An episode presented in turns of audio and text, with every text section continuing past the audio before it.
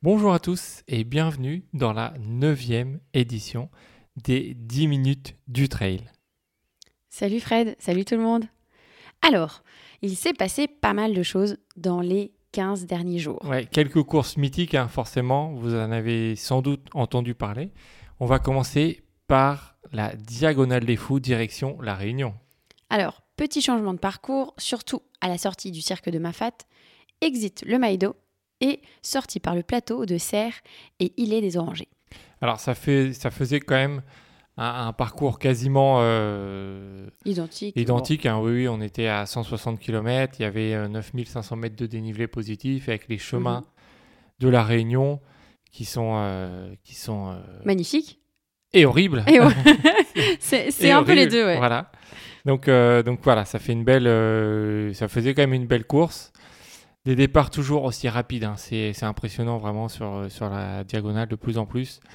Mais forcément, ça fait de la casse. Il y a plusieurs favoris qui ont jeté l'éponge, hein, plus ou moins rapidement. Donc il y a Lambert Santelli qui était un, grand favori, hein, celui qui, avait pris le record du GR20 à François Daen cet été, donc sur un terrain euh, qui pouvait peut-être l'avantager.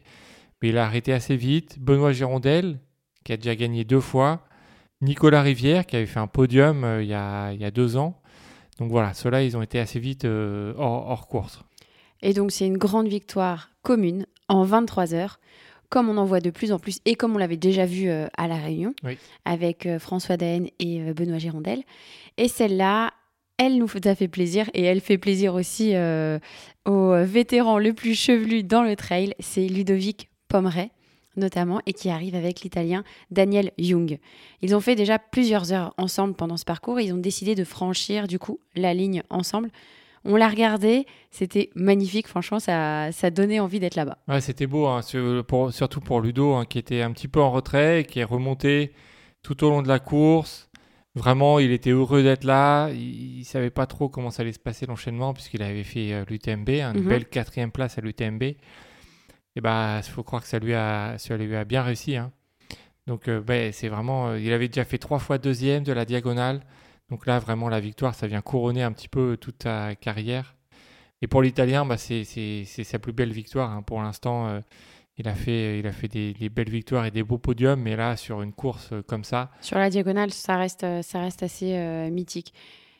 Et derrière, on retrouve euh, surprenant le troisième, donc c'est un basque, Benat Marmisol, qui lui, euh, qui lui bah, a eu euh, du coup la, troisième place. Et le premier réunionnais, quant à lui, il arrive en huitième place euh, avec donc Judicaël Sautron. Chez les femmes, c'était une belle course aussi, vraiment une, superbe course. Ça a été mené un petit temps par Sylvaine Cusso, hein, qu'on voyait partir pour la gagne. Elle qui, qui s'entraînait énormément, qui a passé plusieurs mois aussi à La Mhm. Réunion, donc elle, elle connaissait bien le terrain. Elle partait déjà avec une fracture à la main, il faut savoir. Oui. hein. Oui, elle, hési- elle hésitait déjà à partir avec une fracture à la main. Elle est partie et en fait, euh, bah, elle, elle a eu une fracture de- du péroné hein, vraiment pendant, pendant la course. Et donc, elle a fait presque 70 km avec, avec cette douleur. Euh, elle termine quatrième, forcément, elle, elle a ralenti et c'était, elle a juste vécu l'enfer. Ah, Euh, c'était, euh, c'était quand même une- bien pour elle Oui. d'avoir réussi à franchir la ligne parce Ouais, que je je pense pense que- qu'elle y croyait pas forcément tout du long. Non, non, mais il y avait une grosse motivation. hein. Je crois que elle a raconté un petit peu. Elle, elle voulait arrêter. Au moment où elle voulait arrêter, en fait, elle a regardé euh, des, des messages. Elle a reçu un message de, de quelqu'un qui était euh, amputé. Et donc, elle s'est dit voilà, moi, j'ai la chance d'avoir mes deux jambes, de, Mhm. d'avoir mal aux jambes. Donc, euh, bah, en fait, elle, ça l'a motivée et puis elle a, elle a continué. Et donc, elle a, elle a terminé quatrième. Et donc, euh, c'est une belle surprise. Euh, donc, c'est Émilie Marotto qui, elle, remporte du coup la diagonale euh, des fous, donc chez elle. Euh, donc ça, c'est chouette quand les, les. Réunionnais gagnent. En tout cas, c'est une grande fête pour eux et, et pour elle en tout cas. Et elle finit en tout juste moins de 30 heures. Et euh, elle finit 27e au scratch. Elle était euh, pointée, juste pour information, à la 129e position au début de course. Donc, euh, c'est, on s'y attendait pas forcément. Donc, elle est euh, remontée elle aussi, hein, remontée comme, comme Ludo, ça, comme Ludo. C'est, la force tranquille. De toute façon, sur la diagonale, ceux qui partent vite, ils explosent et puis ils finissent pas d'ailleurs. Comme dans beaucoup d'ultra, hein, d'ailleurs. Ouais. Et c'est un podium donc inédit, hein, puisque c'est des belles deuxième place pour Amandine Ginouve. Et troisième place pour Sophie Blard. Sur le trail du Bourbon, qui est quand même une, une très belle course. Hein, euh, oui, c'est fait- pas une course au rabais. hein. c'est ça. D'ailleurs, c'est le tout premier parcours de la Diagonale des Fous, hein, le, le Bourbon. Donc, euh, pour vous dire, c'est pas, c'est pas la petite course du coin. Ouais, donc c'est 110 km et, euh, et je crois à peu près 7000 de, de dénivelé. Et c'est une jolie victoire pour Grégoire Crur- Crurmer. Curmer, à chaque fois j'arrive, j'arrive pas, à le dire. Je suis désolée Grégoire, ça c'est, euh, c'est mes problèmes euh, de prononciation. Et euh, voilà, donc c'était le tenant du titre de la diagonale et il a préféré faire un petit peu plus court après son UTMB. Mais bon, il a gagné du coup la diagonale, il, va il a gagné le trail du Bourbon, peut-être qu'il va se lancer sur la mascaragne. On va voir. hein. Et chez les femmes, donc c'est la Réunionnaise qui gagne, Gilberte Libel. Euh, elle qui, qui, qui vient de Mafat, hein, donc euh, forcément, euh, ça devait être la, la fête là-bas. hein. Mhm. Ah, c'est clair.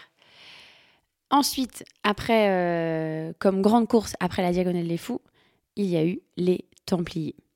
Donc, on est content d'avoir vu cette course organisée parce que ça faisait deux ans qu'elle n'avait pas eu lieu. Deux Trois éditions, ans, trois trois ans, ans, oui, ouais. effectivement, parce Deux que éditions. parce qu'il y a eu l'annulation pour la météo, puis le Covid. Euh, donc vraiment, euh, ça faisait du bien que ça revienne en plus dans la région. C'est vraiment un, rendez-vous euh, immanquable, que ce soit pour les trailers français ou même les trailers étrangers. Oui, tout à fait. Bah, comme on, peut, on va le voir sur le podium, hein, il y avait un énorme plateau au départ et c'est le Britannique Joe Albon qui gagne en 6h32 hein, pour vous dire. hein, pour 80 km, c'est plus de 12 de moyenne. Lui qui a été champion du monde de trail, vraiment qui est capable de gagner un peu sur tous les formats. Donc euh, c'est vraiment une belle victoire. Elle a bien résisté. Il était du début à la fin un peu devant. hein. Il a laissé aucune chance à Sébastien Speller. Euh, Sébastien qui a, qui gagné les deux, qui avait gagné les deux dernières éditions avant les annulations. Donc euh, donc c'est pour vous dire la perf. hein. Donc Sébastien qui termine deuxième à 7 minutes derrière. Euh, et troisième, on retrouve qui?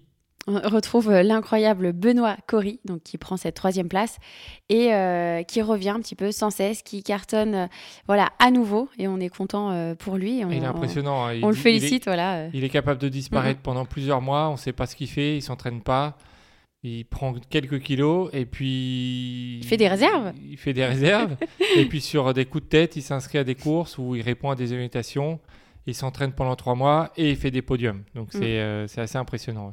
Chez les femmes, un peu moins de suspense, c'est euh, Ruth Croft qui, euh, qui l'emporte pour la troisième fois ici, en 7h51.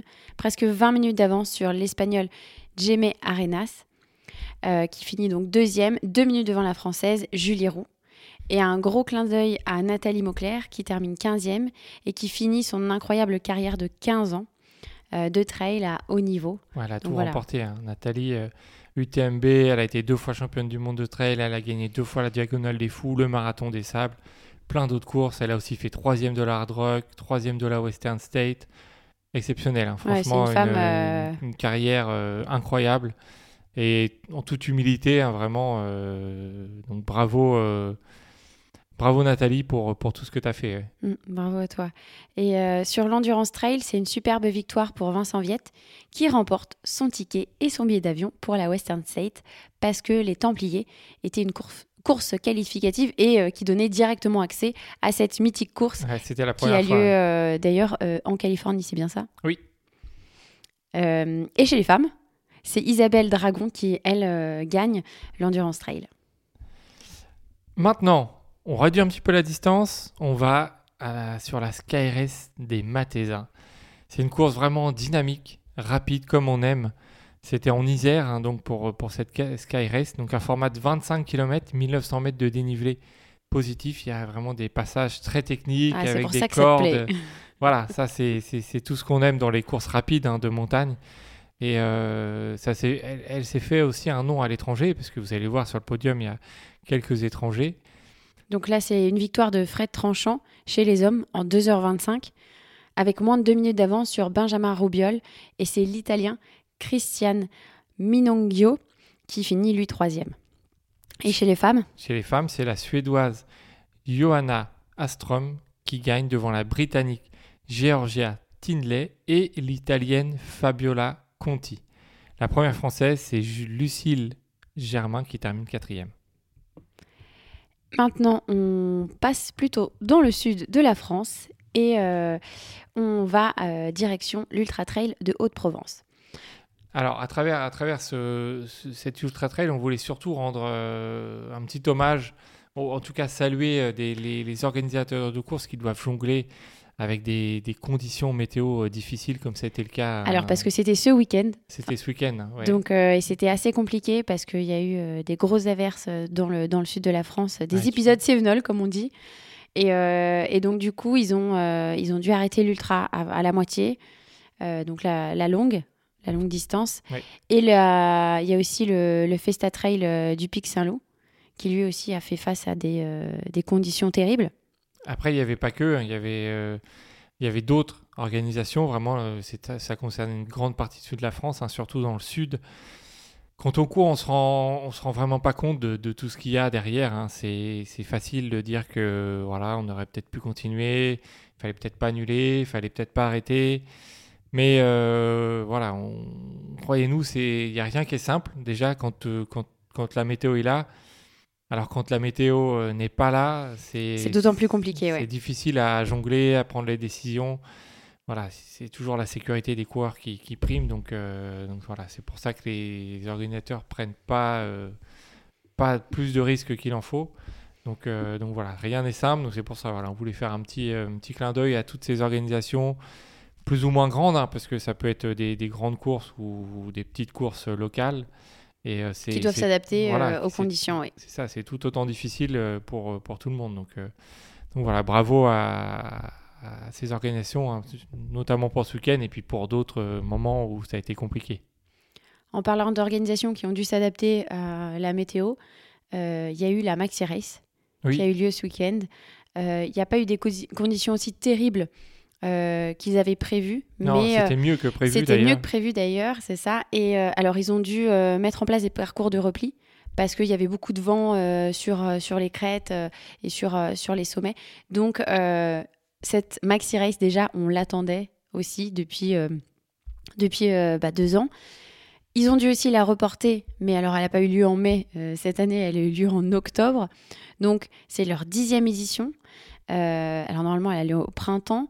Euh, c'est un peu le rendez-vous incontournable de la saison de trail. Bon, cette année, il n'y avait pas autant de monde que, euh, que prévu parce que vous l'avez entendu, Bah il y avait oui, la diagonale, il y avait les Templiers, il y avait l'UTMB, il y avait vraiment toutes les courses qui Il y a se sont Madère qui concentrées. arrive bientôt aussi, donc voilà, forcément, vu que beaucoup de courses ont été reportées à cet automne, donc les, les- les élites sont un petit peu dispatchées à droite à gauche.